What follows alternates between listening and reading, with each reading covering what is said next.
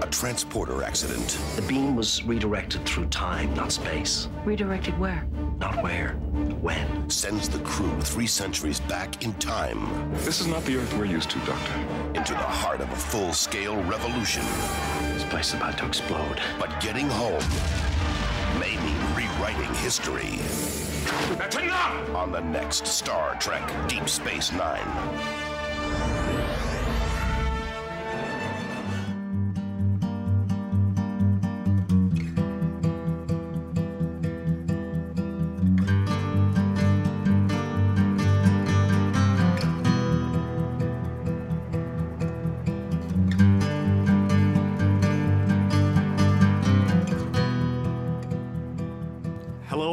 Welcome to Strange New Takes. I'm your host, Notch Karnick, and slowly, groggily waking up in the far future of 2021 are Adam Bowen and Emily Bowen Marlar. This is Strange New Takes. I forgot what we were doing for a moment because I just woke up um, in a time different from my own. Um, but we're a Star Trek themed pod because we do time travel. And um, we were originally just going to start with Strange New Worlds, but who wants to wait? We've got lots of Star Trek to discuss. And I just found out we're, we may have like four new series episode things showing up in 2021. So Star Trek is just going to be on Insane. fire. We're going to have we're going to have tons of stuff to talk about. So, but for now, while we're waiting for that new Trek to arrive, we are tackling moral dilemmas that have taken place across all Star Trek series. And today we're focusing on the Deep Space Nine two parter, Past Tense. And hopefully, uh, you all have your ID cards with you so that you can log on to your integration terminals and follow us on social media at Strange New Takes on Facebook, Instagram, and Twitter tell all your human friends in real life also about this podcast. And uh, additionally, uh, just spend even more time on, on your devices and uh, write us a five star rating on iTunes. Uh, that's the kind of thing that just makes us show up more, and it would be great, and we'd love you. Yeah, no Well, we ratings yet to read, but uh, if you give us a five star rating, I will read it on uh, on the episode. But hey, I'm also here to warn you that if you have time traveled to the future from the year 1995 and you do not want to get spoiled on an episode that we in this timeline watched uh, 26 years ago, uh, stop listening to this podcast right now and go back to your own time. Watch the episode, then come come back forward and listen to this podcast because that's the right thing to do. Also, just we, Also, we do how did up- you find a podcast? Right, exactly. I'm Uh, impressed. You don't even have Diamond Rios back in your timeline. But hey, Fun I'm also- fact: I just graduated. I graduated from high school in 1995. I just like now my mind is blown. Anyway, go ahead. there you go. so um, uh, we also end up spoiling a bunch of other just general Trek and things. I'll try to we try to warn you before that happens, but just know that that could happen in our show. Anyway, the other thing is next week we are going to be covering the TNG classic Measure of a Man, an episode that where I wish everybody was wearing the newer TNG uniforms, but they're still stuck in those weird diamond, you know, no Nehru collar, like weird early TNG uniforms, and it's just like an episode this good should have the better uniforms. You know, they should reshoot it. Just Picard season two, episode one, just Measure of a Man, Redux. You know, like we Yeah, need that- to do it what West Wing style. Yeah, The- like just the a first remasters should have just replaced the the things, and that should have been what they did. Yeah, everybody's wearing skants. Everybody. anyway, uh, so yeah, watch Measure of a Man next before next episode, uh, because we'll be discussing that and whether Data is a sentient being or not. Uh, but for now, we are discussing part past tense, part one and part two. They are the 11th and 12th episode of the third season of Deep Space Nine. They aired on 8th January and 15th January 1995, the year Emily graduated high school, and uh, they were the teleplays were written by Robert Hewitt, Robert Hewitt Wolfe, Ira Steven Behr, and Renee Echevarria or Echevarria, uh, and the stories were by Ira Steven Behr and Robert Hewitt Wolfe. That's a great name, Robert Hewitt Wolfe. And then they were directed. The first one by Reza Badiyi, and the second one by Jonathan Frakes. This I was know his third time, somewhere. right? His was his Sounds thir- familiar. his third time directing an episode. So, Emily, can you tell us what happens in these two episodes? So, Sisko, Bashir, and Dax are accidentally sent to San Francisco in the 21st century due to you guessed it, a transporter malfunction, and they must figure out how to return without changing the timeline. Sisko is then forced to take place take the place of a key historical figure on Earth in 2024 in order to preserve the timeline. All right. Well, and there's a lot of great moral dilemma and social questions asked in this episode. But before we get to the discussion of those, your strange new takes, please. And again, I see that someone's put my name first on the list, so I will go. That's fine. It's okay. I don't have a problem with that. Decorative bookshelves is my question, which is that bookshelves traditionally, as the name suggests, hold books. But I've seen a lot of people put like decorative objects on their bookshelves, and uh, you know, there's these famous modular bookshelves that you can make where you know there's like people who put like really tall ships and stuff. And I'm saying, I, I wonder why people do that. You're just increasing pressure on me. All I have is books on my shelf and some like antacids. I mean, making me feel bad for that. Like, stop doing this cool stuff with your bookshelves. Just make them normal. Put books. They're called bookshelves, not like stuff shelves. Okay. If you wanted stuff on them, that's what we'd call it. Anyway, um, with this episode, I gotta say, this is one of those like preachy Star Trek episodes that has a clear message that escapes the preachiness really well. It's like a straightforward, well told social narrative. And they literally at the end, the character like looks at the camera and like does it, but it seems so natural still. So credit to the directors for making it uh, work in that way where it's not like some sort of like just saying it, it's not aged like a just saying to drugs episode from like the 80s, which several shows also have. Star Trek has one of those too. Uh-huh. uh Okay, so for my strange new take, uh, I've so uh, we we have there's an opportunity coming up where uh, there there's a, a new batch of ladies that we might be able to adopt. I think that we're not quite ready for that yet because I I, it's, I need to expand. You're talking about run. chickens. But I'm talking about chickens. You said uh, ladies. we need to be clear here. This is not some okay, Jeffrey Epstein crap. okay. Okay.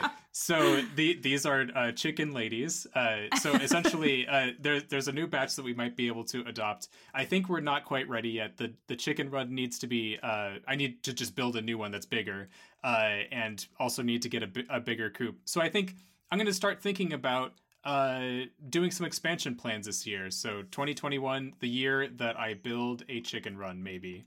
Um, and for the uh, the episode itself, um, I think kind of touching along what what Notch was talking about, like the this episode uh, of all the sort of like near future things that Star Trek has done, like sort of watching this one today, there are several points where like, I mean, I hope that we don't wear our ties like that, but a or lot of it hair like of, that. Whew. Yeah, but a, a, lot of the episode felt kind of like, oh, I that's not, I don't I don't feel like we're that far off.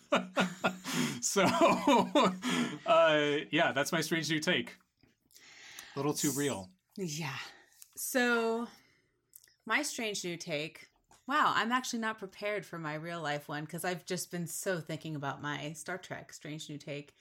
So, my real life Strange New Take is going to be I have no idea. I'm just going to go to Star Trek. This is I'm not there relatable today. My relatable Strange New Take is wow, this show aired in 1995 when I graduated from high school. So, I feel a little old because we talk about how old these episodes are. and that would be I would be older than that. So, um but my strange new take for the episode, uh, I've seen past tense several times, and it's more uncomfortable every single time I see it. Um, I usually have a few years that happens in between viewings of Deep Space Nine, and um, it's just it is uncomfortably close to um, reality in our country. Um, we may not have sanctuary cities, but let's see here in Springfield, Missouri, um, we want to make Springfield as inhospitable to the unsheltered as possible. And ho- I don't know if the goal is that they just all die or that they leave. Um, either of those is terrible. That's not how you address homelessness. Um, but you know, Springfield likes to go through and clear out all the trees in areas where there are known to be uh, campsites set up for people who are unsheltered. Um, anyway, it's just pretty terrible. And I watched this episode on the heels of um, really our city experiencing a humanitarian crisis when our temperatures dropped to sub 0 uh, temperatures. And we had hundreds of people who did not have shelter, who we were desperately trying to find shelter for. We had several. Well, no, not, I'm not going to say several. We had a few churches that opened their doors to um, house unsheltered folks um, when we have plenty of churches in this city to be able to do that. Um, and we had another church that is like, I've never known a church more doing the work of Jesus, at least in Springfield, than this church. They were able to raise like fifteen, no, fifty thousand dollars. They raised fifty thousand dollars to be to be able to put people in hotels for that week while Wow, the temperatures were so bad. So you know there were people came together to do it, but but it wasn't um it wasn't the the city officials in the way. You know there were a few city officials that were part of like volunteering with some of these efforts, but as Mm-hmm. far as like the city doing something, i anyway, it was a discouraging few weeks. And then watching this episode was just like, whew, yeah. And just just for our listeners' benefit, you're the pastor of a church and you work very closely in this issue. So Yeah. it's something where which is we're very close to your work, very close to your heart, Yeah, uh, your yeah. values. Um, for the folks, we have some listeners from around the world, and terms are a little bit different uh, depending on where you are. So, for example, uh, the folks we're talking about in the UK might be called rough sleepers, for example. Oh, um, yeah. Traditionally, the word homeless has been used, but that's falling out of favor with some Mm-hmm. um, folks working in the field, unhoused, unsheltered. Are there? I have seen some folks get very um, passionate about which terms are used. Yeah. So just understand that we're still in the moment of uh, transition between figuring out the language specifically. So just um, just just a thing to, to be aware of what the language around this issue is in your area. Just take a look, see what your government or the folks working in this area are using, because that's that's basically the most appropriate way to address the issue. Also, you might be listening to this years from now where things have changed a little bit. So just be aware that Hopefully at this moment changed in for the better. Right. This- You're listening in 2024 from a sanctuary city being like, damn it. um, we fell into the trap. Okay, World War Three, let's go. Is that from Cochrane? Where are you? Um, anyway, just just a note that this issue will evolve over time, and so at this point in time when we're talking, this is the context that we're speaking in.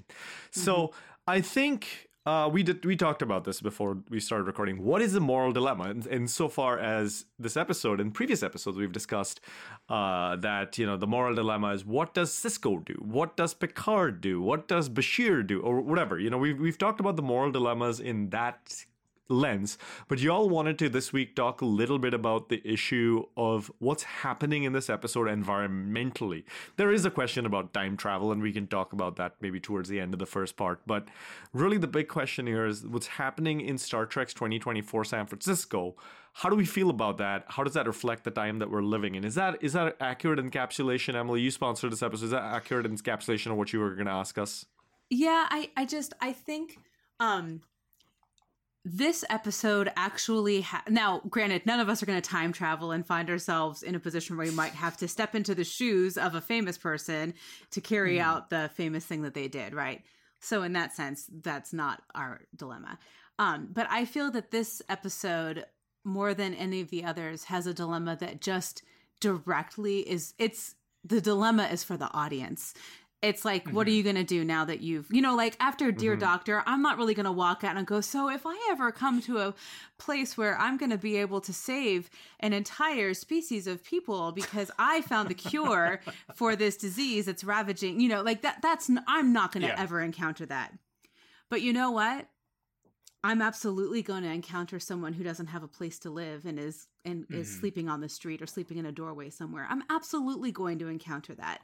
Um and there are there were just so many lines in this episode that I have heard come out of politicians' mouths. I've heard come out of just random person's mouth who, you know, thinks they can't do anything. One of the um there was one line especially that was said by Lee in the episode. She was the woman that was process. She kind of was doing the processing of Bashir and Sisko Oh, when they yeah. first came in. Um, and she she was one of the characters that is in both features pretty heavily in both episodes. But um, but she said, uh, I'm trying to think. She talks about um, she was telling a story about when she first started working there. She says, uh, "When I first started working here, I processed a woman who had a warrant out on her for abandoning her kid. She couldn't take care of him, so she left him with the family that she worked for over in the marina. I felt sorry for her. I didn't log her in. I just let her disappear into the sanctuary. Um, almost got me fired when my supervisor found out." And then she said she didn't know what happened to the woman, but she thinks about her all the time. Ever since then, I've just done my job, you know, tried not to let it get the best of me. And then I think it's Bashir who says to her, It's not your fault that things are the way they are. And Lee says, Everybody tells themselves that, and nothing ever changes. And it was like a gut punch. And that to me is the moral dilemma of this episode. Um, so we have talked ourselves into a sense of powerlessness that we can't change the way things are when absolutely we have the power to change the way things are. I mean, it takes some Mhm. imagination. It takes it takes looking at these issues differently. You know, there's another quote that I included in the notes where when uh, uh, it's the moment when Jadzia starts to realize perhaps where Bashir and Sisko might be. Um, someone's talking about, oh, you're lucky you weren't found without an ID on the street because they would have thrown you in a sanctuary district. And one of the other companions there says, oh, I thought they stopped doing that. And the person's response is, why would they? It's the only way to keep these people off the streets. Yeah. Yeah, that's not the only way to keep a person off the streets. Like, that's like Springfield. Well, the only way to get rid of homelessness is to go through and cut down all the trees so they can't set up a camp.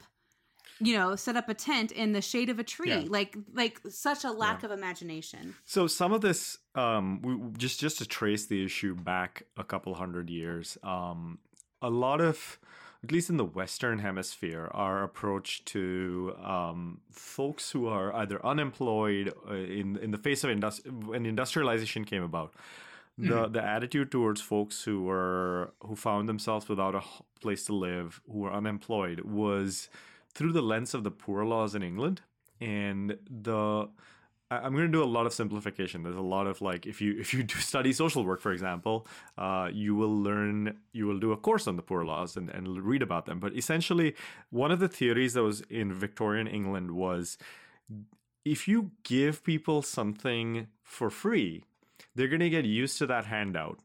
And then there's going to be, they're not going to have incentive to work. So basically, you got to make the person feel bad for their status in life. You gotta wear, make them wear a uniform in the poorhouse. You gotta make them do work every day. Uh, and in this country, for example, one of the legacies of that is that your unemployment benefits run out after a while. They're not unlimited, and it's the sense of like that that your dignity has to be earned, which is kind. I, I will just personally for myself say I don't believe in that. I think most that that you you most people wouldn't choose that state. There are um I think I think that there's this kind of high class derision of like people who find themselves in tough times that is inherent to those poor laws. And there's been backwards and forwards movement. I mean, you have different states in this country that have different rules around it. But th- but that's basically one of the places that this attitude comes from is this sense uh, from Victorian England, which then had its tentacles go all across the world, um, in in including my my place I grew up, India, uh, of of attitudes to the poor and and to folks who find themselves without a home or without work. Mm-hmm. Um, w- well, we can start talking a little bit more about this, uh, just in terms of this episode, which is that I, I appreciated that the the they, they stressed that the folks in these sanctuary cities were folks who wanted to find work because I think you talk to folks who are facing tough times. That's what they tell you as well, right, Emily? Mm-hmm. Oh well, and I thought I found it really interesting. They had the the three different categories they had for people in this episode. They have the dims that so, so these were uh, slang terms that were used in the 21st century. Will be. Treks. Will be. Star Trek. Yeah, they will be Yeah. used. So you have the dims, which are people who pro- I would imagine either are intellectually uh, delayed or or you know maybe have some serious mental illness, and I mean there. So that's that's kind of the the Yeah, th- like they, label they they mentioned a few on- specific uh, Right. conditions that people have. right you the know like they episode, talked about someone having schizophrenia yeah um uh, or the the guy that takes dax's uh com badge Uh, you know like so they have a yeah. couple so they those people are considered dims then you have the people who are gimmies which are just the people who want they want a job um, but they can't get a job, and so but they call them gimmies because they you know they want food and and you know a way to make to be able to put a house over their head. So you know, and then you have the ghosts who are just the people that are gonna those maybe are the more criminal element in the in the sanctuary cities, but um, but there's so um all of those I could so often we see people in all of those categories in in our own time um where the blame is placed upon themselves even though very often it's circumstances that are beyond their control you know when you talk about Yeah. people who are uh, suffering with mental illness or people who are suffering with addiction or people who are Yeah. are just you who get laid off and aren't able to get another job or you know i mean but all of this Yeah. blame which totally ties back to what you were talking about notch with um Mm-hmm. with the was it the poor laws The, yeah, Yeah. the Yeah, English poor um, laws. mm-hmm but well, and it, it's it's it's interesting because it's um, so we have a lot of sort of the cultural connection to that, but we uh, in some ways I, I feel like we use different things to justify what uh, sort of a cultural belief that co- probably comes from that, but we'll we won't talk about it in exactly the same way. But it's it, it co- feels like it comes from that sort of root idea of uh, now I feel like much more we're, we're sort of like oh well we, we couldn't possibly afford to to be able to do those things uh, maybe if you dig people into it a, a, a bit they start talking about whether people deserve uh, uh, sort of the support and and whatnot. But um, it's uh, it, it's it's it's just interesting how we maybe we've inherited some of this culture um, from that particular time period, but uh, we we use all sorts of reasons to justify it now, and um, it's just uh, it's it's interesting also the the sort of the the different responses that that certain places have taken where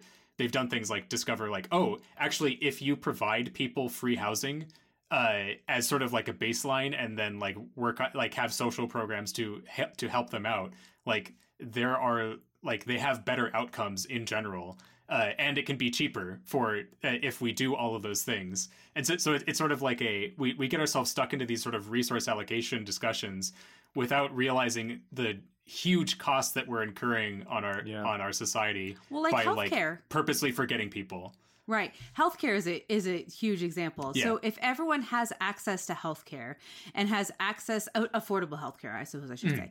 If everyone has access to affordable healthcare and they're able to get um you know when when they're sick they're able to go to a doctor and get medicine. If they are struggling with some sort of mental illness they're able to seek a counselor or they're able to get medication. I mean because sometimes you need to have medication that helps in instances like that. If you if you are able to actually give people that as a baseline so that you are seeking to give some sort of health as a baseline for people that also in the long run costs far less money than what was it we have a sick care system not a healthcare system right And I wanted nation. to uh, address that for just a second, which is you mentioned, you know, getting access to doctors, even just information about when to go to a doctor, because you can incur some pretty useless costs in the healthcare system by going to mm-hmm. doctors when it's not necessary. I mean, think mm-hmm. about maybe when you were little and you had a cold or something, and maybe your folks were like, "Don't worry, you'll be fine," and you really wanted to go to the doctor and fix it. That's what I mean. You don't you you don't know you don't have that insight unless you know you, your folks maybe either learned it through their own experience or maybe they were given the advice. Um, a lot of folks don't ha- don't know what to do with certain situations. Um, a couple of things I think we should also take into account here. So I've, I've been looking at a, a bit of data around homelessness and um, folks who are sleeping unsheltered, uh, and there's there's a lot of different data sets, and it's you can you can do a lot of like deep dives. Most of the ones I'm seeing go only as far back as 2007, 2008. Um, so they're not quite. I can't tell you like what's happened in this issue like over hundred years. Um, but what I'm seeing is that the number of folks in most places who are considered quote unquote homeless is down. But the number of folks who, within that group who are unsheltered, the proportion of those is up. So essentially, what we're finding is that folks who might be finding themselves and this is pre-pandemic right? When when you know the economy was quote unquote recovering a bit um and and maybe maybe and we were looking at 2007 and 8 when things were going bad. Uh For sure. but, but we're finding that there's less spaces for folks who need the help to find that help. And you know you can think about the attitudes towards uh, welfare, towards uh, housing folks uh, within the last 10 or 12 years. And there has been a movement towards kind of, you know, and I would say this goes right back to the 20, uh, not 20s, the 90s with Bill Clinton's welfare reforms, you know, where the word welfare queen, which is absolutely i mean it's a, it's a racist term if you if you look at it Yes. it was first used for an african american woman uh, and and and her story was kind of highlighted as the welfare queen and and so that's how it came into the the lingo and it was used to stigmatize people who need the help. Um, and it's been used since then over 25 years. And, th- and this episode was made during that time by the way during those welfare discussions.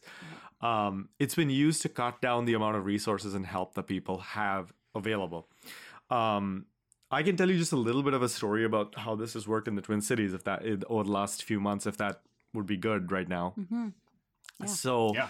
we have seen during the pandemic just a huge increase in what we would call tent cities. I have a park down the street from me.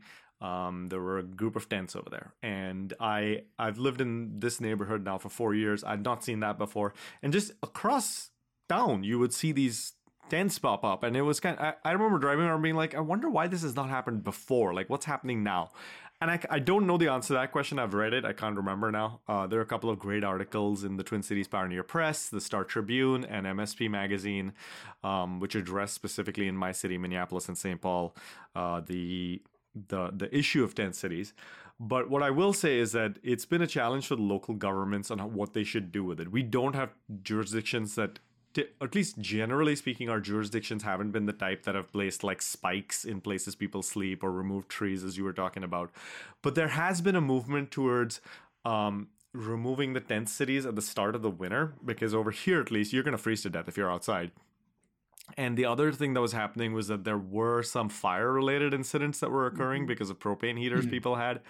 Um, and there has been some discussions between activists who feel this is oppressive to take these people the only place that they know is home and like uproot them from it and like take them somewhere else. To the government officials who are saying, well, it's not safe and there's there's stuff that's happening.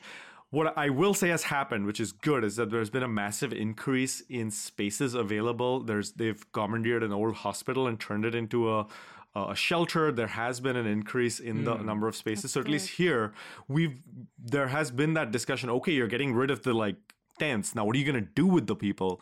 But I do feel like a lot of times in these discussions, it just stops at the let's get rid of the folks, right? Like I, I saw in mm-hmm. Yeah. England, the I forget it was the mayor or somebody started like putting in all these spikes everywhere, and there was no discussion. Okay, now there's the people can't sleep where you're putting the spikes. Where are they gonna go? Like, are you doing anything on after that spike point? And so um, that's the critical question. If you're not addressing that, just moving people along from one place to the next doesn't do anything for them. It doesn't make them lives better. It doesn't address the core problem. You're just making you're just punting on the issue and making people's lives worse. I'm Yeah, so there- there's- angry there's right now that people put in- spikes. Sorry, you just said that the spikes. I'm so angry. Yeah. I'm so angry that people do that. Like that, I didn't know that. I was angry enough when I saw those on the top of signs to keep birds away from Oh, yeah. signs. So we're doing that to human beings now. Well, there's this is a yeah. whole category of urban architecture actually. You know, you have you seen um Yeah, like Uh, ri- ridges in between uh, uh, on um, like benches and stuff like that, where Right. they make it so that you can't s- you or, or they're just lay a little down. sl- slanting. Um, and the ones, the benches that have like the, you know, if you go to a train station, you have those benches that are they have flat boards, but they have little like railings that go over the bench, at right, you know, about fifteen percent from each end uh, of the bench. Those are to prevent people from sleeping on them comfortably. So uh, that and, God, I and hate if you, humanity. if you go to the bus stop. Um, yeah, That's why I need Star Trek. okay may- may- maybe maybe let, let me okay how how about um no, it's good. It's good. Let's go. yeah yeah and this is this is something that has come about um in the last i would say like i don't i'm i'm just i i know very little about this issue but it's it's been a recent movement in architecture that this has been something that's been created uh as a, a and it's and it is across i would say at least the western world this has popped up in a lot of different places Well, this Um, is playing out in, I mean, so the, the way it's playing out in Springfield in the midst of the pandemic is so this, we started having this crisis when all of the businesses shut down last spring, you know. So we went into lockdown and a lot of businesses were closed, no dining rooms were open anymore. So all of a sudden people who were unsheltered found that the places they used to be able to just sit for a couple of hours all of a sudden weren't available anymore. They couldn't be mm-hmm. inside. They couldn't do any of those things. So we have people who don't have a home and don't have a place where they, you know, have can safely sleep out of the elements are also now having to walk all day long because Yeah. they can't sit anywhere. They can't do I mean, it's just it's so inhumane. Anyway, and I jumped all over something Adam was going to try to say earlier, but Oh, I I mean it's it it's sort of more of the same. So like in St. Louis, the the issue, I'm not super into this particular area of like the um, sort of like local issues, but the the thing that I I do know has been happening for quite a while is that a lot of the focus in St. Louis is is on uh, there's someone who runs a, a shelter for for people that the city has been trying to get shut down, and the usual the the the reason that they give for wanting to shut it down is that it's overcrowded. There's too many people, uh, sort of in this place, so maybe it's it's inhumane to have them there. But the response isn't we need to shut this place down, and we have bought this building. Which, by the way, uh, St. Louis has an enormous amount of vacant buildings in it. But it so like it, theoretically like we have lots of schools that we we end up uh, we shut down because there aren't enough kids in the area and then we do literally nothing with them uh, and the so like we, we we we've to these things with sort of the like whoa it's inhumane. We can't possibly let people do these things. So i'm going to focus all of my like political efforts on mm-hmm. shutting that thing down so that what happens Well, then you know what's going to yeah. happen? We're going to build up some walls around those empty buildings and turn them into a sanctuary district. And people Yeah, who we live in the keep 'em sanctuary safe, district you can just have free reign. They can live wherever they want to within those empty buildings, and you know we'll make Yeah. sure they have food, and and we'll make sure that you know they they at least have a they can have a roof over their head in those empty buildings. And yeah, see the Which- stage is being set. this is this is the next thing I wanted to like just bring up as well though because one of the things that is I, I studied public policy and you realize very quickly with any sort of public policy issue but ones that are focused on people in particular that at every inflection point you need a great deal of care and nuance and support. You cannot like just stop at any certain point until the outcome that you want. Otherwise you're going to find that there are unintended consequences. So a good example of this was in the twin cities where a hotel went out of business and they create the, early in the pandemic some activists uh, convinced the hotel owner to have a bunch of folks who didn't have other places to live to take over the hotel. And that was a great idea like don't get me wrong that was that was a good use of resources. The problem is that that place then went unsupervised and there was no support given to the people living there to create a productive community just in terms of either you know getting what they need or uh, in terms of like okay what's next? You're here now like where do we go from here? How do we get you the education the resources the funding you know whatever. How do we do that? And there was less of that. And so the community itself just devolved because they didn't they weren't being supported. And and by the end what happened was all of the worst kind of stereotypes of the folks who were who owned the place came true because you know a group of unsupported people had to fend for themselves um, and then that led that person to be like ah, everybody out and you know it just became a worse situation for everybody involved. I won't say that it was like at least they got a few months of shelter out of it. Don't get me wrong; like it's Yeah, not yeah. like a bad thing that this happened. But you can't just stop. You can't just say, "Okay, now you have a you have a place to live. I'm gonna wipe my hands of this situation. Goodbye. Good luck. Yeah. The state will take care of you now." Ask anybody who works in social services, and I will ask you this, Emily, which is that you need folks to have constant support right like this is this is an ongoing thing it's not just a one and done Mm-hmm. Well, and so many people don't realize the way, the many ways. those of us who are more privileged don't realize the many ways we are supported at every step along Exactly. the way. And so it's so you know I I look at people who are standing, um, you know, at an intersection with a sign, you know. ple- You know, any money, you know, would be helpful, or you know, so people who are trying to get resources that way, um, and and I think what what are the circumstances of their life that led them to this point? And is that a point i could ever get to?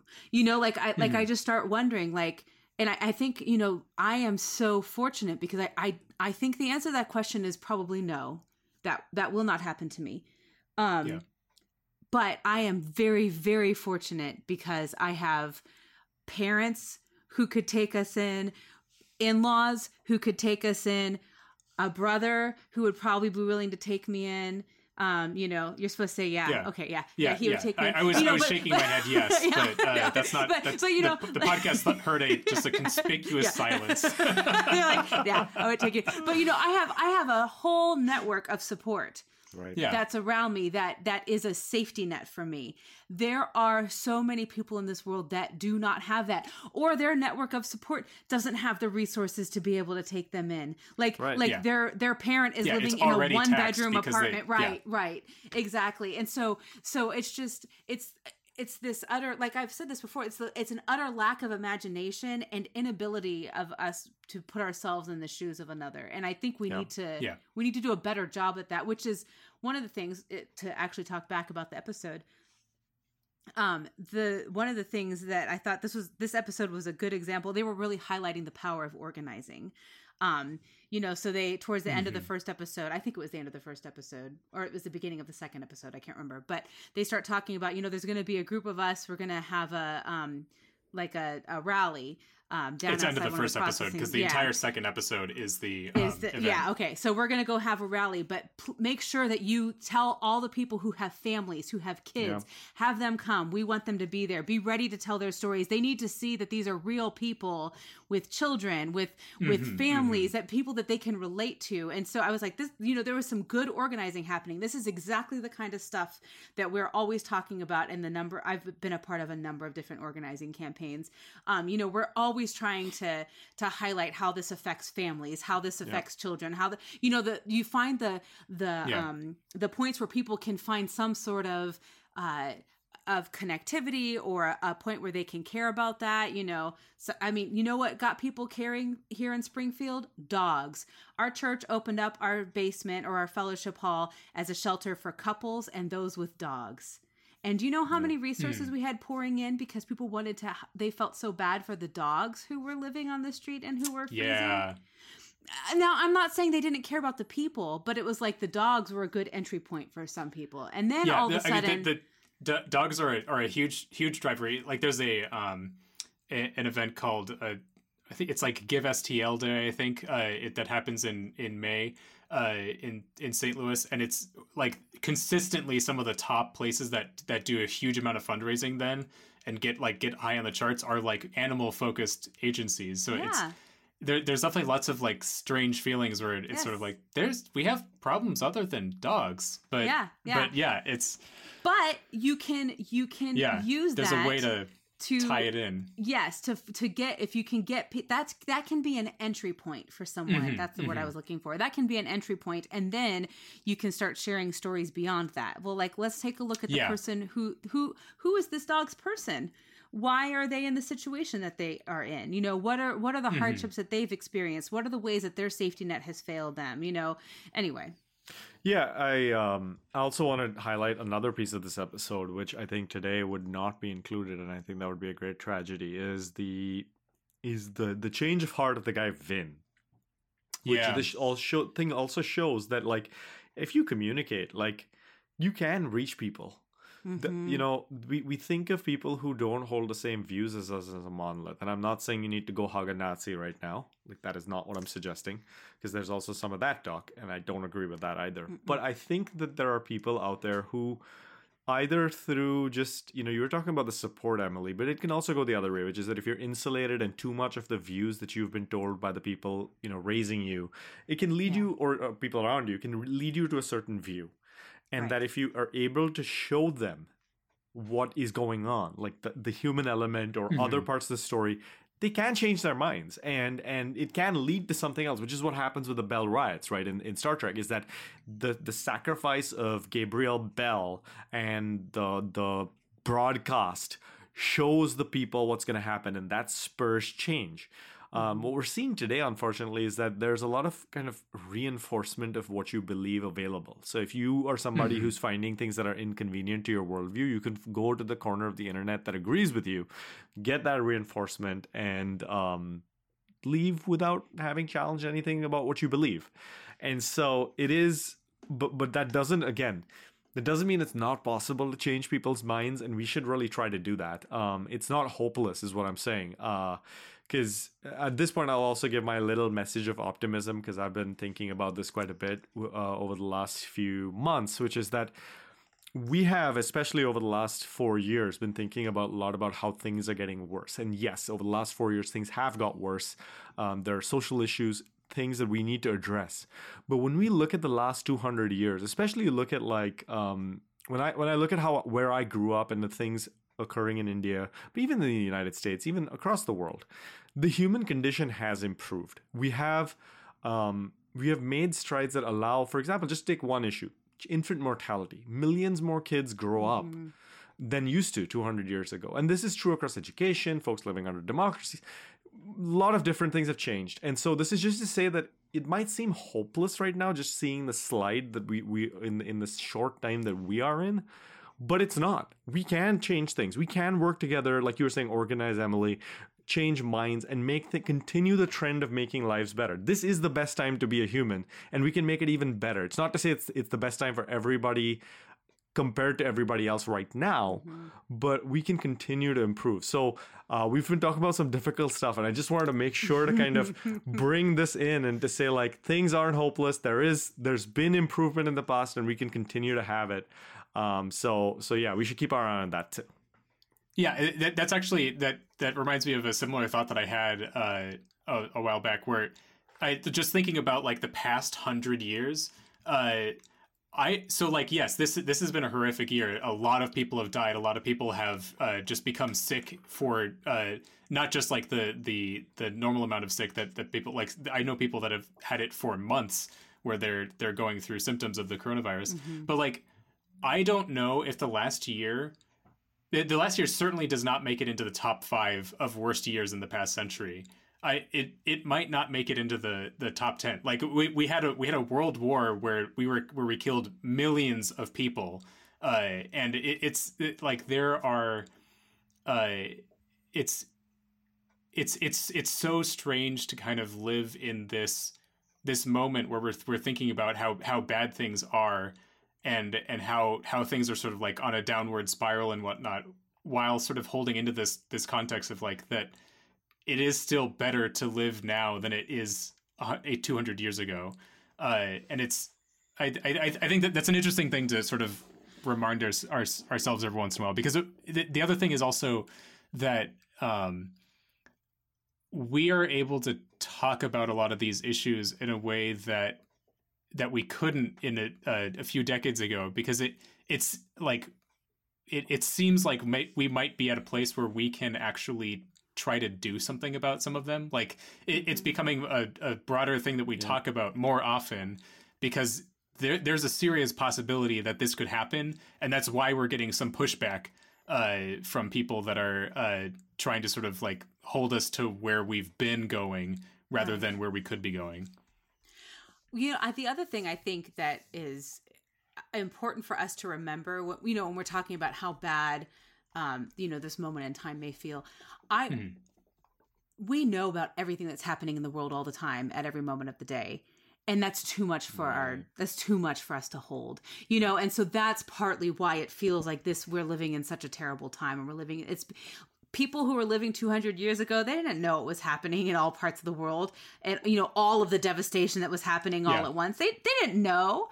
Um, and we're just not equipped. Like i don't think our human brains and hearts can Yeah. handle it. Like it's just too much um, and so that's that's another thing like sometimes i mean that's why it's important for us to be able to take a step back sometimes and to you know Yeah. look for the bright side or you know i mean i, I don't just preach doom and gloom you know Oh yeah, no. I just I'm just feeling that way right now as we talk about past tense and it's Oh, feeling way too close to home, right? You know, but it's um but it's also that I mean that's why it's important for us to find ways to be able to take a step back from it and take a look at the ways in which um, you know, we are living in a time that feels pretty awful and scary, but we're also living in a time where we have the capacity to make some incredible changes. I mean, I just think Yeah. about Mhm. what's happened with the development of a vaccine. I mean, we Right. have how many different effective vaccines now for this Yeah, and it- coronavirus it that emerged a year months to- ago? And before, Yeah. the fastest that a vaccine was able to be developed was like what four years or something. Like, I mean, it's so it's incredible the time that Yeah. we live in. I, I yeah, I think I think uh, it's not anything you said, Emily. I just wanted to make sure. I, I think in our culture, and this is now getting way off the topic, so I'm going to make this quick. I just think in our culture we have this very pessimistic view of the world, and cynicism sells on social media in particular. Mm-hmm. Oh, yeah. And and for me, I push back against that because that encourages a disengagement, a feeling of futility, and I like to push back on that a little bit to say like it's it's not futile. We are making changes. We're improving things, and the hard work of mm-hmm. making improvements shouldn't make you feel like there's been no improvement up to this point. And then, and one of the things is if you're mm-hmm. not if you're seeing a futility in your lifetime and in your just th- just think about this. Maybe your communities circumstances might have not changed. But are you looking at that from the standpoint of people from other countries, other racial groups, religious groups? There might be others that have not changed, but there are certainly many of them uh, who have seen a dramatic improvement in their life over the last hundred years. I'm not saying like the last four years or the five years or even ten years.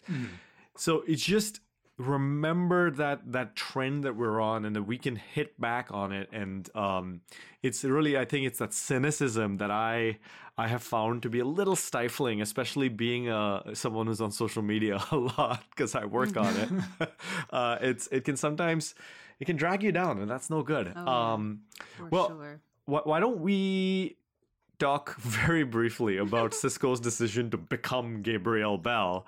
Um, because poor Gabriel Bell died of a knife attack in the street. it was like, oh yeah, this guy's gonna be great. He's gonna be awesome. Oh, he's dead. Okay. Oh, yeah. And and that came from sisko's initial desire not to be involved at all. Uh, we've addressed this previous in, in a couple of our previous moral dilemmas this is desire not to be involved. Is there anything new that we need to tread on with this episode uh, or things Well, that y'all thought of? Sisko, we're really, really lucky, um, or the Star Trek future is really lucky that Sisko was such an expert in 21st century history Right. and that he knew all of this. You know, I was just thinking Oh it yeah, was, the, it's really one of the things I was noticing about uh, Avery Brooks' performance. Um, I was really appreciating when he's sitting in the lobby of that processing area. This would be in the first episode. So it's Gabriel Bell is alive still.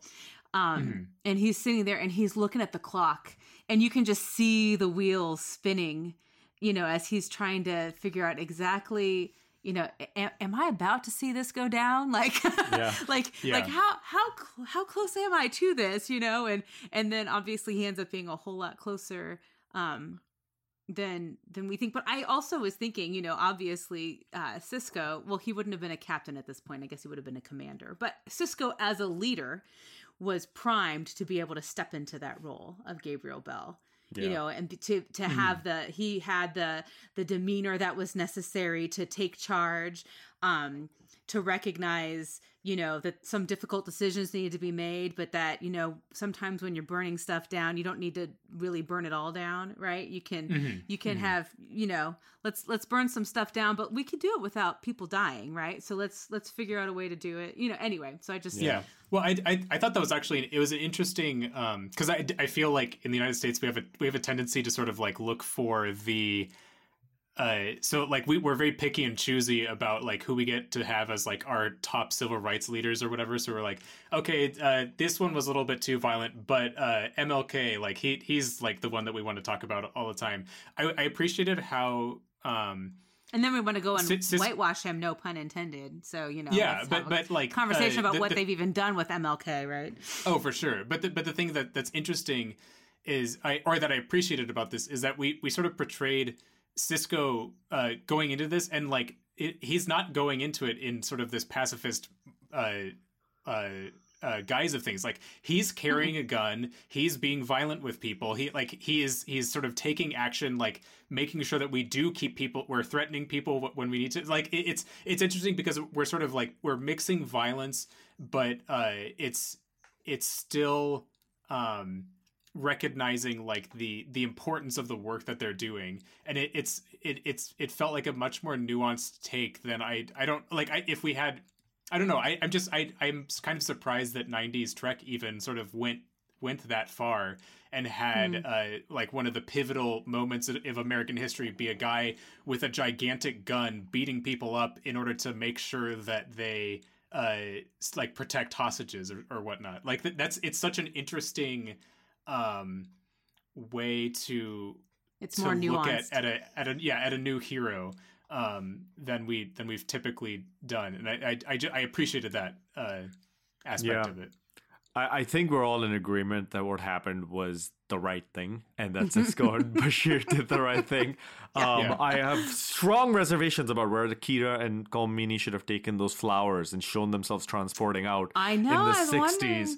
That was a major violation of the moral dilemmas. They were just lucky that those two were high. Jeez. Next episode, all about just that decision. Okay. I well, know. why, why don't we take a break over here? We'll come back discuss more about the ca- the, the way this episode or this couple of episodes were created, the story writing characters, and Yes. much much more. Trapped in Earth's past. I thought we were on the same side here. Think again? Sisko's mission is to save the future. You don't know what any of this is about, do you? But in order to keep history from being altered, Those hostages aren't going anywhere until we get what we want. We move in at 0500. will he be forced to sacrifice himself? On the next Star Trek Deep Space Nine. Welcome back to Strange New Takes. We're talking about past tense, except we're using the present tense mostly, where we should be using the future tense because this episode does occur in the future. So, really, this episode very poorly named Ira Steven Behr. How dare you? Um, but uh, let's get to talking. Speaking of just story and writing, uh, just a couple of little tidbits that I, some breadcrumbs that I will throw to the ducks that are my co-hosts, which is the. Uh, the conception of this episode was obviously around social issues, but it was specifically inspired by the New York 1971 riot in New York's Attica prison. Another thing that was done, especially in part two, was the the guy BC, the the dude with the hat, who was making awkward, creepy references to all the women. By the way, that was very lame and scary. Uh, was was specifically not shown to be a completely irredeemable irredeemable person because the Ira Steven Behr wanted him wanted folks to understand that this was a person who was there because of their circumstances mm-hmm. and not hmm. because they were inherently a bad person. So mm-hmm. Well, and that was something that I I thought they did a pretty good job of, you know, even though they uh when they first talk about ghosts in the sanctuary city, you're thinking, "Oh, those are just people that are just going to cause problems and are only in it for themselves." Well, but I thought they did a good job. They made it more nuanced. Um yeah. uh, so I, I appreciated that because the people who become ghosts in a place like a sanctuary district, um, it's survival. Like it's it's not because they're a Yeah. They're inherently an evil person. It's because their circumstances have have led them to this place that you know they're doing what they need to do to survive, and people handle that in different ways. Uh, there's Yeah, really. I, I don't. I just- Sorry, I- Adam. I I'm just gonna quite throw something in. Okay. I- I'm gonna go. Okay, you shut up, man. just kidding, buddy. Just kidding. Uh, I am. I am wearing my U Chicago sweatshirt from the University of Chicago, which made reminded me about something.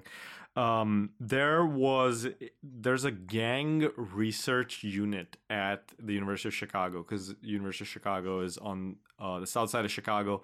It I should say at this point, its history with the south side and its relationships to the community have been historically very poor and exploitative. That has changed over the last 20 years. Uh, the university is now doing much more in community relations. However, that being said, anyway, they have this gang research unit and they have this really famous professor, Had, who did a lot of research into the gangs. And one of the things that they found out was essentially the gangs in on the south side of Chicago would operate as social service organizations. Essentially, they were the government of the south side because there wasn't hmm. any other entity providing basic services or support or whatever. The gang developed that kind of attitude and, and that presence uh, there. There's a lot more re- re- reading and writing that you can do. That's not necessarily how the ghosts are portrayed in this particular episode, um, but you can see that they are they you know BC isn't like out there just to rob everybody. He wants to make a statement when he takes acro- takes over this processing center, um, and. He, the, it, it, one of the things that I read in this trivia note was that they also were trying to be careful not to make it like a BC, like the crazed BC versus Sisko. Like that wasn't the ad, the the message or the theme of the the like second episode that they wanted. And i didn't get that sense watching it. It was it wasn't like i had to like watch for what bc is doing every 2nd Mm-hmm. you know uh either. So they succeeded. Hmm Yeah, I, uh, that's interesting hearing hearing their perspective because I actually I was kind of feeling like they did kind of put it put him into that uh, position. Because for for me it it felt um, a bit strange to so we had like that moment of uh, humanizing him at the end where he like passes the hat off to the kid uh, which I guess that specifically was to tr- try to complicate him a little bit. Um, but th- there were lots of uh, moments where I I wasn't sure if he he existed only to be like the antagonist or whatnot. Um, so I. I don't, I don't, I don't know if I 100% uh, see where, where they where they're coming from with it, but I, I I do appreciate that that's like a purposeful thing that they were trying to do. Something that was interesting about BC, I felt so when you're first introduced to him, I mean, he's just bad, right? You know, Yeah, you just yeah. know he's he's no good, and and he's there to take advantage, and um, he's very racist. Uh, he calls Sisko boy a couple of different times, um, which I that's something that's uh, well, we'll address that in a second, but um, but then when he when Sisko takes on the um the role of Gabriel Bell, the way BC interacted with him was much different after that. Mm-hmm. Um, and I don't know. So he, for whatever reason, I don't know if it was because now he had a name. And since he knew he had a name, he had to give him the dignity of being a fellow human being and couldn't just otherize him in the way he had before. Um, or if it's just, I mean, obviously Sisko's going to have inherent leadership qualities just by virtue of the position that he holds in Starfleet, Yeah. right? So, um, and so he just commands respect. Uh, Well, and, and I- so I think- and BC gave it to him. I, I think some of that also connects to uh, so Sisko in the beginning was trying to be like kind of avoidant of all people, so like sort of a like oh we have no problem like we're just trying to do our own thing like don't bother us, uh, but switched over to like I'm in charge and you need to listen to me. So like I I, I think at the very least he was responding to those sort of like leadership qualities. Right. The other little uh, thing that I read in the trivia that's interesting is one of they they separated uh, Sisko and Bashir, and who went to the sanctuary cities, and uh, Terry Farrell, uh, Jadzia, who went to the rich people place, as kind of a subtle, very subtle, subtle, subtle. I feel like this is the most played out word in like TV discussions. It is subtle nod. Anyway, it, it was it was a subtle reference to racism and how basically the brown and black person gets treated differently than the attractive white lady. Um, and and so that was that was a story element um and that was included uh because of that. And I would argue that that element would have been more subtle in the 90s than it, it than that decision had they made that today would have been. It would have been a more obvious choice to do today. Uh, because people are being very, they're not trying to be subtle so much about like pointing out some of these things. But the other thing I found interesting was you can definitely see how this was written pre 9 11 because the blatant racism in the episode is directed towards Sisko and not towards Bashir. And prior to 9 11, uh, people of Arab descent in the United States were seen as white. Um, and and that changed after 9 11. Um, and so the, uh, I don't think that Bashir would have been, I'm going to use this word loosely, ignored in the same way, or his race would have been ignored it had it been post 9-11 than it was because it just i just found Yeah. it interesting that like they clearly had sisko and bashir be the two that ended up in the in the sanctuary district for that subtle you know there's that subtle racism that's at play right? You know and the the beautiful white woman ends up with the rich people. Um but there still was a difference in how uh, they had people interact with Sisko versus Bashir, and I, I just found that interesting. Yeah, that, that that's an interesting point, and I it, I I thought it was also interesting because the so like they I guess the, maybe the the nod to that subtlety is like I I don't recall them ever mentioning uh anyone like being any particular race, but the the sisko the closest sisko comes to it is it, he says something like they're not going to take me or you as seriously as this guy. Uh, mm-hmm. and, and and that was definitely uh, because of the uh, the uh, uh, BC being being a ghost and Sisko being black, but I, I think right, that that was sure. the only like specific reference that I that I caught, or that's cl- as close as they got to like him explaining like you know because I'm a black guy and this is the 21st century.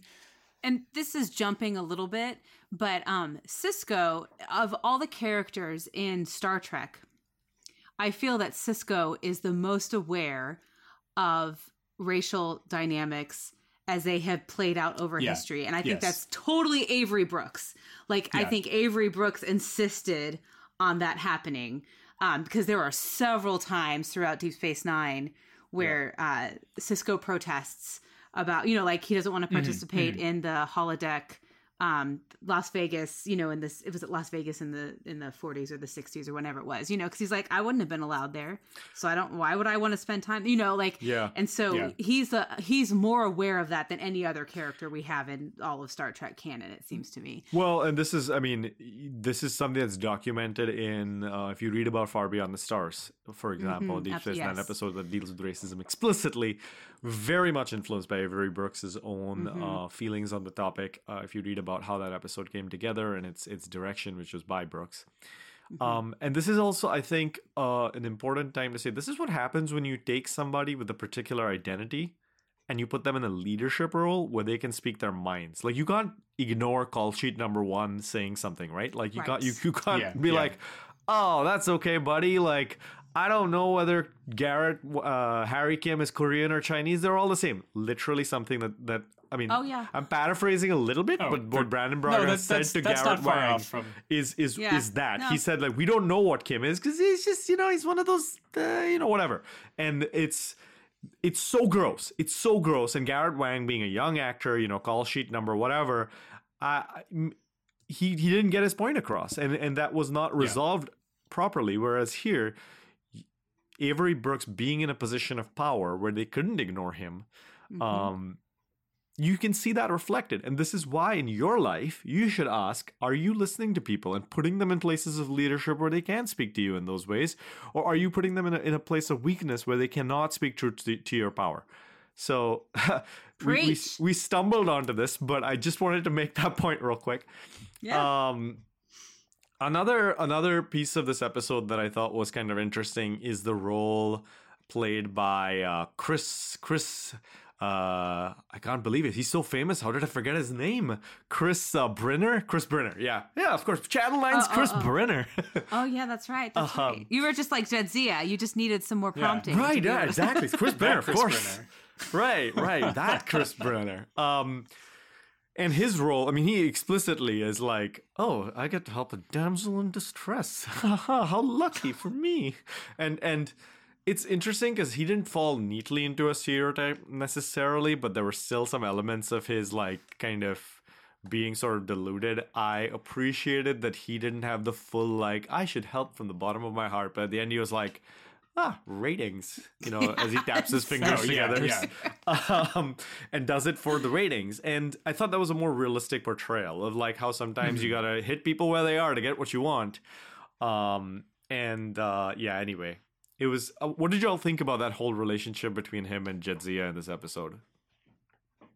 I th- I thought she I, handled it re- really well because it, it was. Uh, she seemed. I, I mean, after the initial. Um, sort of like, wait, where the hell am I? What's going on? Uh, and she also probably doesn't have the historical context that uh, that Sisko has, but um, just because she's not human. But the uh, I, I think she ended up working pretty well with him to sort of like do sort of like subtle manipulations uh, when when she could, and to take advantage of the situation while also trying to like encourage him to do good things. Uh, and um, yeah, so I I just I felt that she uh, she worked pretty worked pretty well on that with having very little information uh, going in. Well, and I thought they one of the things they did with his character was um they I think they did a good job of p- portraying someone who's not nefarious. Like he wasn't like, oh, because he's this rich dude, he's obviously evil and because he has resources, he just wants to exploit people. That's not how they played him. They they did play him as clueless though. Like like Yeah. just completely unaware of the realities of people who might end up in the sanctuary districts. And even things like um you know, I, I like when they had the the party where Jadzia was interacting with a number of different people who would have been in the similar social strata. Um, when they were talking about how, um, like, they don't even think about the fact that they should look in the sanctuary cities for her friends.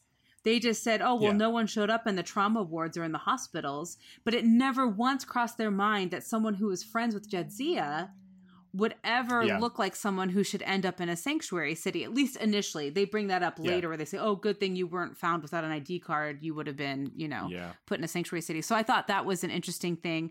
And then um uh but yeah it, it was more just they were just kind of obtuse you know? Um oh like like there was a time where you know uh the guy says chris brenner says um your friends are fine. That that's the whole point of the sanctuary you know and she's like Yeah. you know they because they they have food they have a place to stay.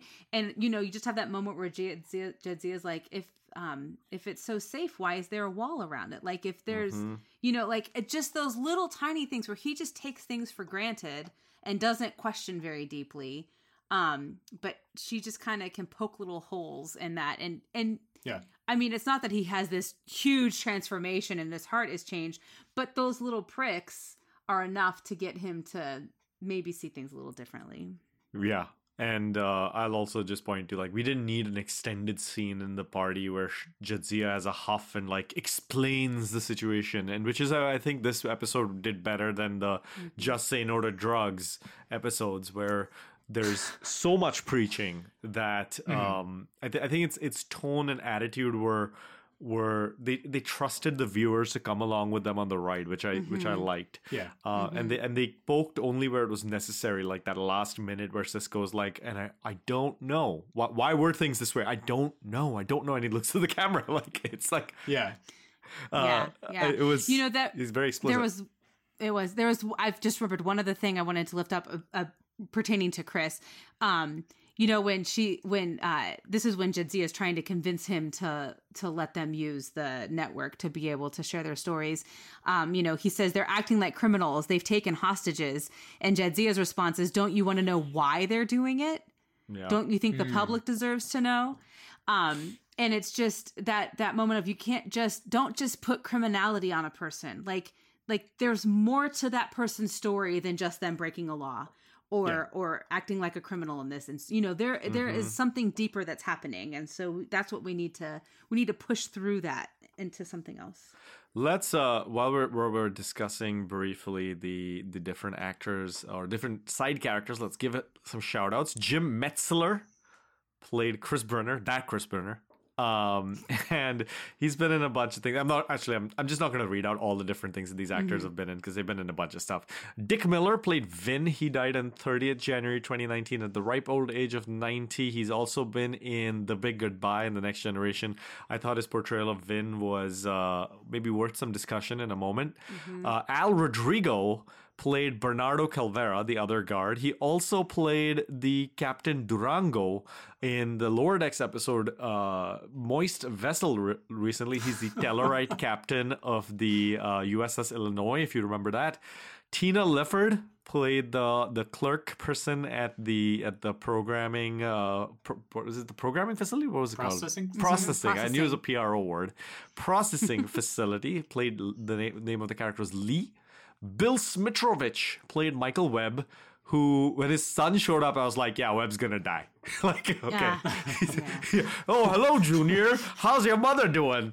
I was like okay that's the line that goes into the guy who's on the last day on the force. Like i'm almost you know to retirement. Like he's gonna you know he's wearing a red shirt. Like one last away mission captain for old time's sake. He's gonna die uh but his son knew he was going to die too though right exactly uh, you know i mean like they and they played that pretty anyway Yeah, yeah, yeah. Uh, Frank Military uh, played BC. That's that's his real name, Frank Military. um, interesting, interesting name there. And finally, Clint Howard, uh, noted character actor who's the brother of actor and director Ron Howard, played Grady. Uh, who Clint uh, Howard has also played Balok in the original series. He's played Yeah. the Ferengi Mook in Acquisition. He was a creepy Orion Ah, in yeah. Discovery's. Will you take my hand? Was he in the Cor- was it the. Corbinite maneuver that he's in in uh, original series? Correct. Yeah, He's 'cause the he's- little okay. baby. Yeah. Yeah, yeah. Who's addicted to juice. Um, Yep. um, and forgot let's let's start with this. Why was Grady in part two? Like, why was he there? Like, what what was the point of like the dude who like thinks he can become invisible? Like, I didn't understand. Maybe y'all can help.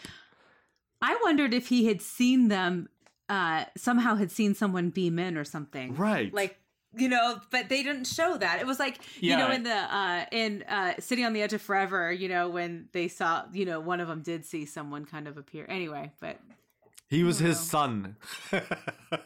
the guy who who go vaporized himself. Grady right, was his exactly. exactly. um so so that was grady and i yeah other than comic relief i didn't uh i i guess okay there is one thing perhaps which is that it pulls jadzia into the processing facility and then back out so there's kind of a more of a line of why that character's motivations go that way um the the Well, other I, thing I we- think it. I feel like it, it's it's also so like part of their they're trying to have this careful portrayal of like all the different people that end up in the sanctuary city or it's not sanctuary cities. That's what we have. Uh, the sanctuary districts.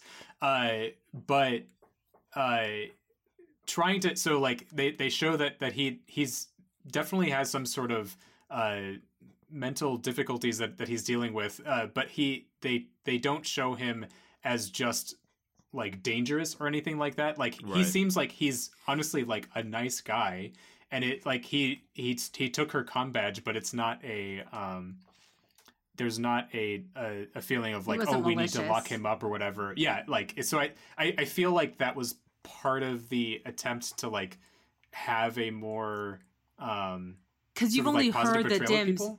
Because he would, I think, well, he would have fallen into the dims category, Yeah. right? And you've only heard dims. I even, I feel like that's a bad word saying it. I'm only saying Yeah, it because yeah. I said it in Star Trek. But um, they have, they only talk about dims, like, oh, a dim got in a fight with a with a security guard, and now there's this big Mhm. riot breaking out.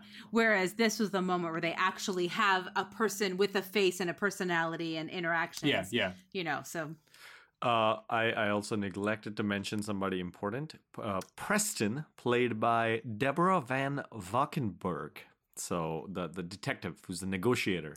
oh, Um, But uh, let's talk about Vin briefly, because I, I, you know, with BC's portrayal, you had this kind of ending element of him giving the hat. Vin had a more explicit redemption arc, and maybe this is mm-hmm. also the moment to talk about how they killed off everybody at the end, and it's just like mm-hmm. pew pew pew, everyone's dead, and which, um, was kind of stark. I don't think it was. It, there was not not a beat to kind of reflect on that for a moment in kind of this you mm-hmm. know very serious way that I think like the implication of that is really dark, and we don't truly deal with the fact that like BC Webb, all the other ghosts, and perhaps the like gimmes who had shown up with Webb are all dead. hmm Well, and I it seems to me the way I read the scene was that is what ultimately pushed Vin towards some sort of transformation. Was Yeah. y'all just came in here indiscriminately shooting and you didn't pay any attention to anything. And that was the moment when he was like, okay, I may need to reevaluate this system that I'm participating in.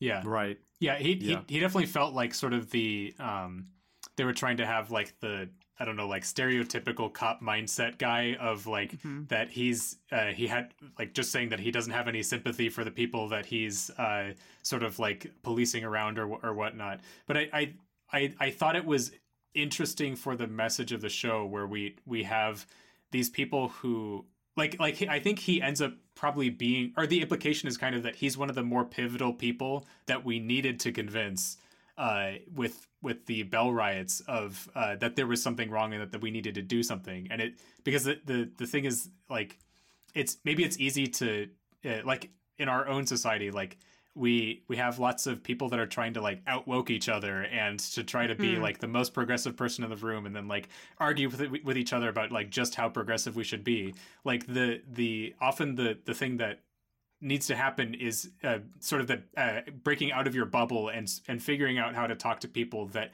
absolutely do not agree with you. And so like Vin Vin took the place of that character who just like he was not interested in giving any of these people the time of day and uh like we even had sort of the jokey way that he said like uh fill out these forms and if you have any questions you're going to talk to these people and like it, you can get uh, your answers from this place. Uh now sh- sit down shut up and don't talk to me.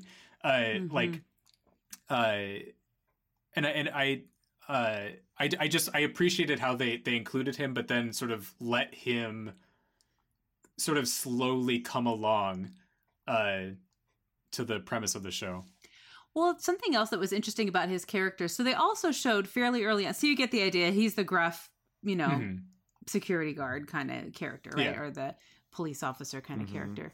And um but he has that moment where he tells um the guy he's working with, you know, why don't you go on home to your family? You know, like I can handle this, you know, because it's Yeah, because yeah. the guy says earlier, like, "Oh my gosh, I'm Sonny's gonna be mad at me again. I'm gonna be late," Mhm. you know, and he's like, "Why don't you go ahead?" So they they have that moment of like, well, clearly he can see that someone else has a different situation than him, and so has compassion, like, "Hey, go home." Yeah, he's, Um, he's not and just then a has- dick the whole time. Right, right. And then you have the moment where they're sitting inside the processing center on the floor once the, when they're hostages, and he's like, you know, uh, the guy's looking at his uh, family, and he's like, "No, show it to him," like because he real he recognizes the importance of humanizing the guards to the Mhm. people who are holding hostages.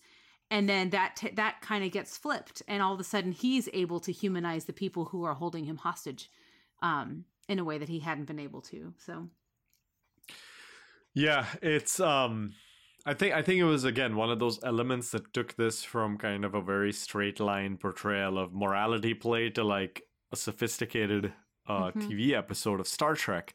Um I also want to want to give a quick shout out to the way that the um that Bernardo was played too. It wasn't kind of one of those like whiny uber sympathetic like i always want to go characters. Like there was complexity to every single char- side character. Lee had that too in her. You know for a second there i was like are they just gonna make her the person who's scared and like shrieking the whole time through this whole you know a la Oh, yeah. uh, Uhura in uh, the episode Mm-hmm. we watched, and that wasn't the case. They they they made her freak out because she was having health issues. Yeah, And she's so- hy- hypoglycemic. Ni- nice Right. shout out to hypoglycemia. So yeah, yeah. Uh, Did you feel yeah. seen? Uh, yeah, I, I I had some some issues with that when I was a kid. So a chocolate bar that could have helped in that situation. Yeah. there you go. Uh, they should have had you and not Bashir. Uh, but um, it's well, the it's- thing that was nice about Lee's presence was she had she was someone who was still who was part of the system, but Mm-hmm. had compassion for the people that she was working with. You know, and she didn't just paint them all with the same brush necessarily. Yeah. You know. Anyway. yeah. So yeah. Anyway, uh, we had um. So, so this was, I think, a, a solid episode for both the main characters and the side characters, just a little bit. Uh, we also had several um, moments with Kira and and uh, O'Brien, which I thought were a little bit like I, I thought that was maybe the weakest part of this episode, like how they show For up in sure, the for sure. 30s and there's a flapper, and then they show up in the 60s and Flower Power Man. Uh, you know the Scooby That was like their van is attempt there. at.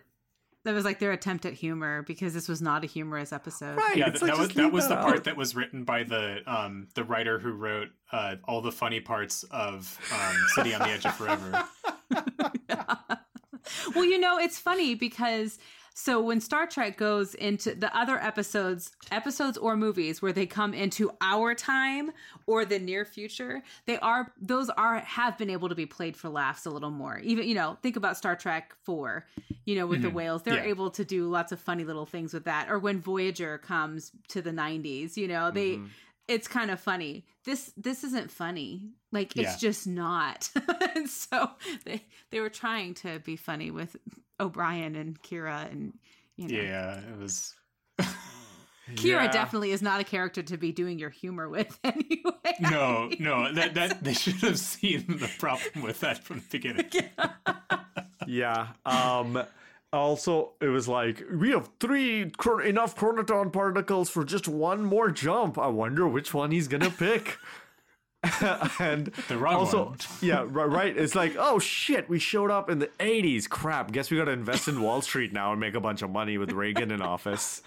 You know.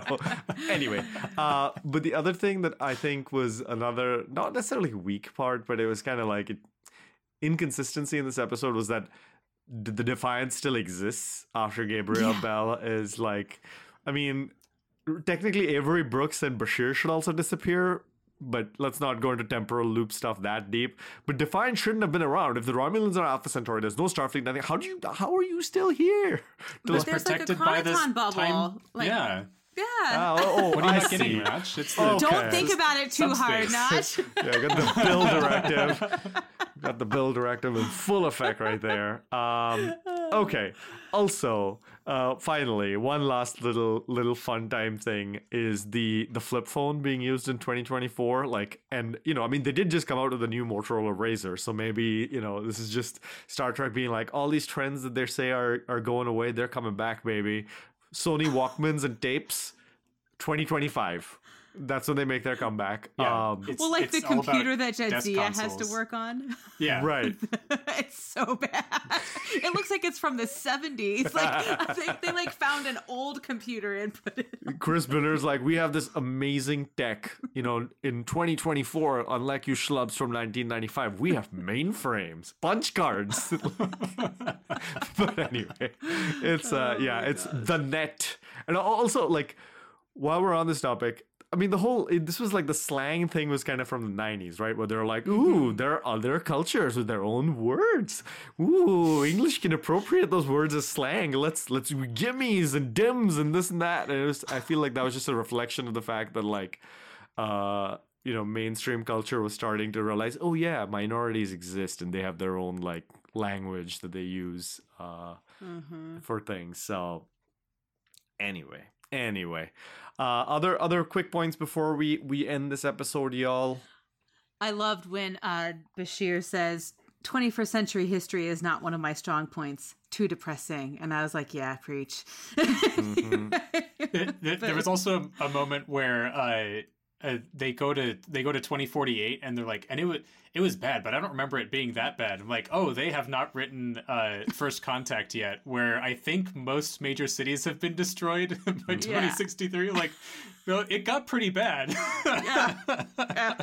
Yep. They they specifically uh mentioned that on memory alpha. Is like it came out a year and a half later and that was one of the continuity uh bubbles. But maybe Riker was Yeah. wrong all right? Like you know he might have misremembered. Yeah, Riker's just talking out of his ass. He it's it's just that they're going to Montana. Like, yeah, there's Yeah. not a whole lot of things going on in that place. and and you mentioned this earlier, uh, Emily, which is it's, it's damn convenient that like one of the people who was stranded is like an expert on the timeline. It's like when Tom Paris is around, he's like, "Oh yeah, I had a truck and like cigarettes and like you know, uh, yeah, I I know what bubble gum is because I use it every day." Like, uh, anyway, anyway, um, so yeah. So, so that that's always fun. Very typical Star Trek stuff, just like the transporter accident that gets us into this business. But uh, okay, I'll ask one more time. Any final remarks on this episode before we move on? All right. Well, let's stick our necks out and give this episode a rating. Who wants to go first? I'll go first because it's my episode. Oh, one quick, real, real quick point. Sorry to trying to interrupt you. I really apologize. Do we want to rate these separately or uh as one episode? uh, uh, As one. I think I'll I, well, I'm. once.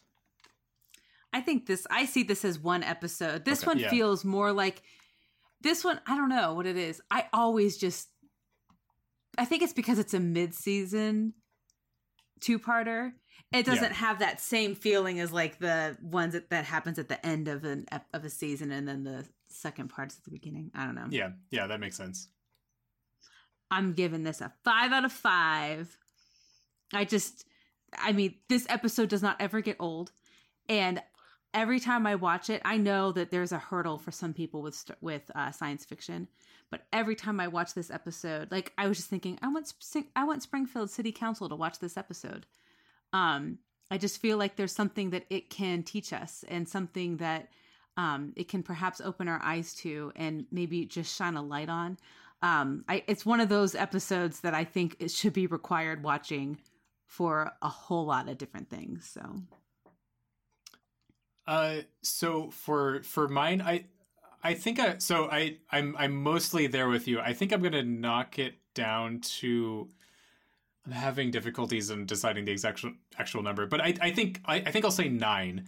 So for nine out of ten. So for me, I think it suffers a bit from maybe being too long. Like I wonder if this should have been a single episode mm. because we, we have some of the like, well, I don't know. We have an extra 15 minutes. Uh, Kira and uh, O'Brien don't know where they're going. So like there there's like some weird there's some like odd pacing issues for me in the in the show, but like just the the feeling of watching this episode and like being like it's 2021 this doesn't feel that preposterous for for saying something in 2024. Maybe we have the dates like slightly wrong, but I I could see some of these things happening, and it's uh, the like Notch had said the that we're able to get preachy without like it just bang, banging us over the head, and like it it feels appropriate levels of preachy, and mm-hmm. um and I, I just think that that's incredible to be able to pull that off in an episode of Star mm-hmm. Trek.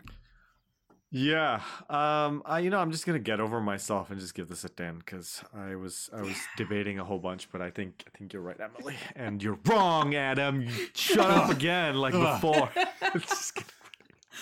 Uh, we had to have the conflict somewhere, you know. Yeah, there we go. Right, right. This There's is like the conflict. West Wing, One like difference. Th- th- this is the West Wing after Aaron Sorkin leaves, and the executive producers realize now we can have all the characters fight each other. Let's have this happen in our podcast. Okay. That pet peeve. That is one of my worst. Like the thing I hate the most about the West Wing is that the, when uh, the, the Aaron Sorkin left, he was very adamant that like the cast, the main characters are family. They don't fight.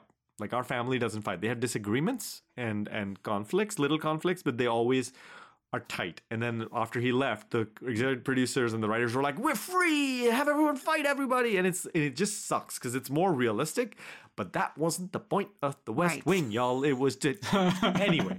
Okay, that annoyed me. Also, I read about an opinion piece yesterday. I was googling like the West Wing like redo show on on stage. We were joking about how we should do that with Star Trek, but anyway, yes, we, I saw that, and some idiot in the Washington Post was like, last thing the world needs right now is more West Wing." Shut up.